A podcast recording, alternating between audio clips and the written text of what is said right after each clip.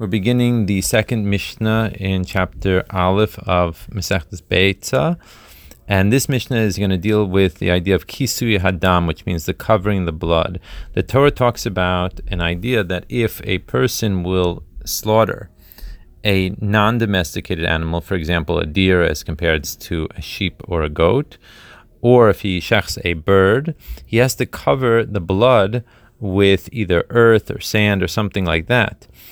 So therefore, if let's say a person wants to shecht one of these types of animals or bird or chicken or something like that on Yantiv to, in order to eat it, so the Torah says you must be have or you have to actually cover the blood with uh, with this substance. So now the problem comes out: how do you actually have that dirt for covering purposes?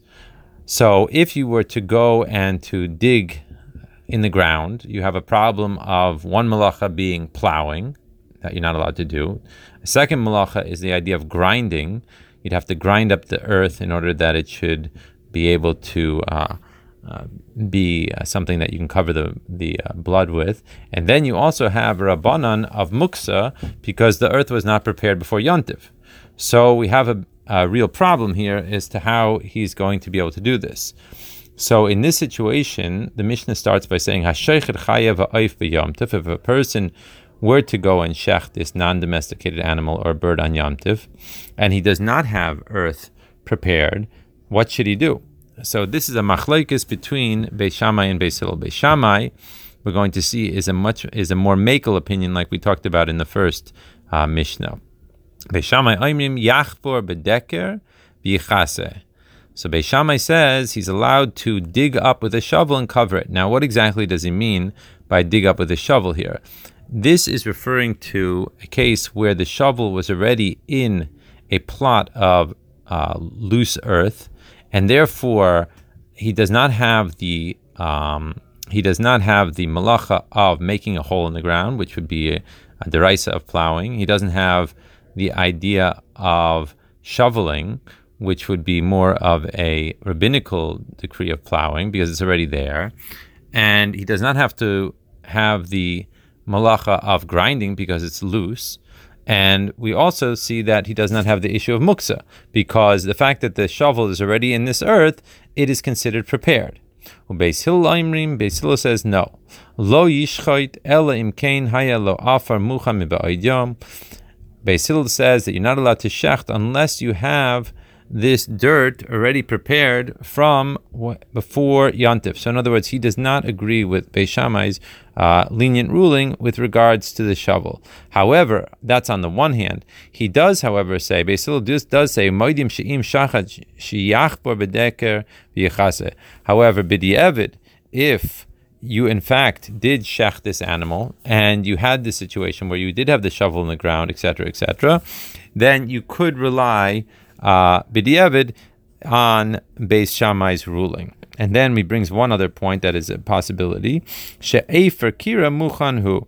However, Hillel says that another possible way of handling the situation is if he had ashes uh, left over, namely he had his oven and he had ashes left over from before Yontiv, so then that would be able to be used for covering the blood as well, because these are not considered muksa, because a person knows already before yontiv that he could use the ashes in order to fulfill this mitzvah.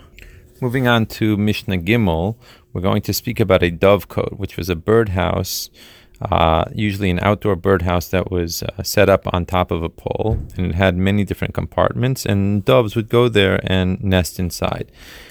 So Beis Shammai Oimrim, Beis Shammai says, Ein molichin es hasulam mishavach You're not allowed to move a ladder from one dovecote to another dovecote on Yontif. And the reason for this is because by moving the ladder, it gives the impression that a person is using this ladder in order to fix a roof, which obviously is forbidden on Yontif. And so therefore, uh, Beis, Beis Shammai would forbid this not only in public, but also in private, where no one else would see him. However,